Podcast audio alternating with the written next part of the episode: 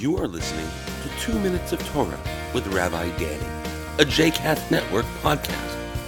For more information about Rabbi Danny, please visit rabbidanny.com. For more information about other JCast Network podcasts and blogs, please visit jcastnetwork.org. Shalom, and welcome to Two Minutes of Torah. Parashat Bo, sharing our story.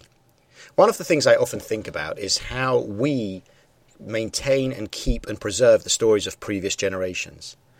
I know that my grandparents have tremendous stories about their life experiences and what they went through in Europe and in Israel in their respective lives. And I also know that I have not done a good enough job of recording their stories and keeping hold of them so that I in turn can tell them to my children and my children's children. Sharing our story and preserving our story is really important for our community and for families as well. In this week's Torah portion, it is clear that the idea of sharing a story and telling a story with the next generation is at the center. It's interesting to note that while we are in the midst of the ten plagues, last week's Torah portion into this week's Torah portion divides between plague number seven and plague number eight. And we might wonder why we start this week's Torah portion with the eighth plague in the middle of this cycle. We read that Adonai said to Moses, Go to Pharaoh, for I have hardened his heart and the heart of his courtiers, in order that I may display these my signs among them.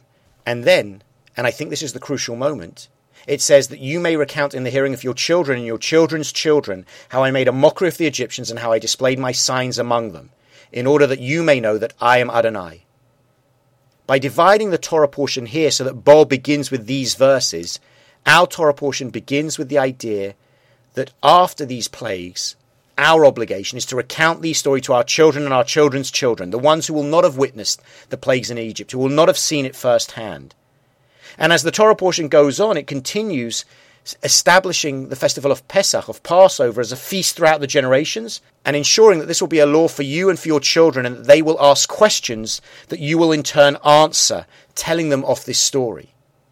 This week's Torah portion makes it clear that while the exodus from Egypt was important for the generation who experienced it, it was important for future generations to tell the story and to share it so that it would not be forgotten and so that it could be recounted from generation to generation, exactly as we do in the Seder. This week emphasizes the importance of sharing our story and preserving it for future generations.